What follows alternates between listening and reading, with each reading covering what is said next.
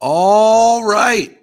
Ooh, little voice crack at the start there. How about that? Welcome, welcome, welcome on in to the latest edition of the Off Air Podcast. I'm Chris Thomas, joined by the head honcho, Mike Conti. And Mike, I'm a little annoyed this morning. I'm not going to lie. We're going to get right into it.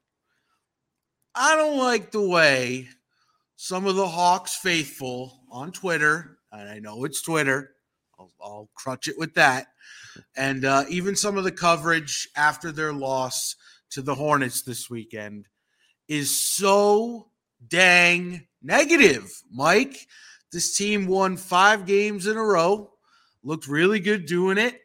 You see a potential for this team to get back to the playoffs, and I feel better about this year's team than last year's team and you lose one stinking game, and all of a sudden it's fire Nate McMillan. What was he doing at the end of the game? Why is Trae inbounding the ball? All these narratives. Why is he subbing out uh, John Collins or putting in John Collins and taking out a hot AJ Griffin at the end of the game?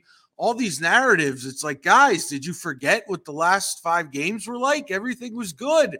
So, Mike, help me out here. We got to uh, reach out to the Hawks faithful and say, guys, slow down. Or do we? You know, I, I mean, I think again, everyone has a right to their opinion. I, I think even the Hawks would tell you that they would be very happy that people feel as strongly as they do um, about their situation right now. Yes, everything you've said is true. I mean, they've they had won five in a row. I think they've still won seven of their last ten, even with the loss on Saturday.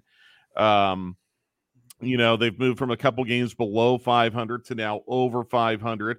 They're within striking distance of getting into the top six. So, like, all, all of that's really good and really positive. Um, you know, six of their next seven games are on the road. That I think is um, a little scary.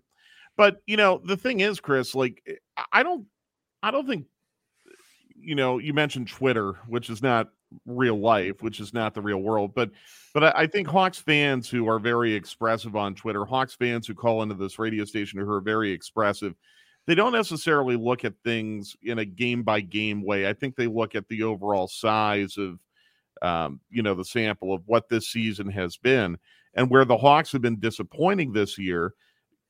Kind of came back to bite them again on Saturday against the Charlotte team that did not have LaMelo Ball um, a Charlotte team that did not have um, who else was out? They had someone else out too. They had two of their normal starters out, including LaMelo Ball, their best player. Um, you know, they saw Terry Rozier go nuclear in the second half, and um, that's not a game the Hawks should be losing at home. Quite frankly, I mean, it's not a game that any team that has aspirations to be a contender in the Eastern Conference should be losing at home. And what caused them to lose? a lot of the same issues that we've been talking about all year. Um, shot selection probably wasn't the best. Shot selection for one particular player wasn't the best.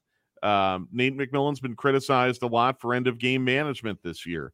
Uh, he got criticized for not calling a timeout against the Chicago Bulls a couple weeks ago uh, in a game ending situation. He didn't call timeout again in this game ending situation, actually, almost worked this time. Um, but then you had his decision to have Trae Young inbound the ball against a guy who's literally a foot taller rather than have him out on the the playing surface where he could have had a chance to take a shot to tie or win the game. All of those I think are legitimate questions. Uh I you know, all of those have kind of uh, issues have kind of persisted all year. So I don't think it's unfair to ask these questions. I don't think it's unfair to have a strong opinion about it. I do think you're right. I think any conversation we have about it has to be put into context. And you bring up some context that is true for the most part since the beginning of the calendar year.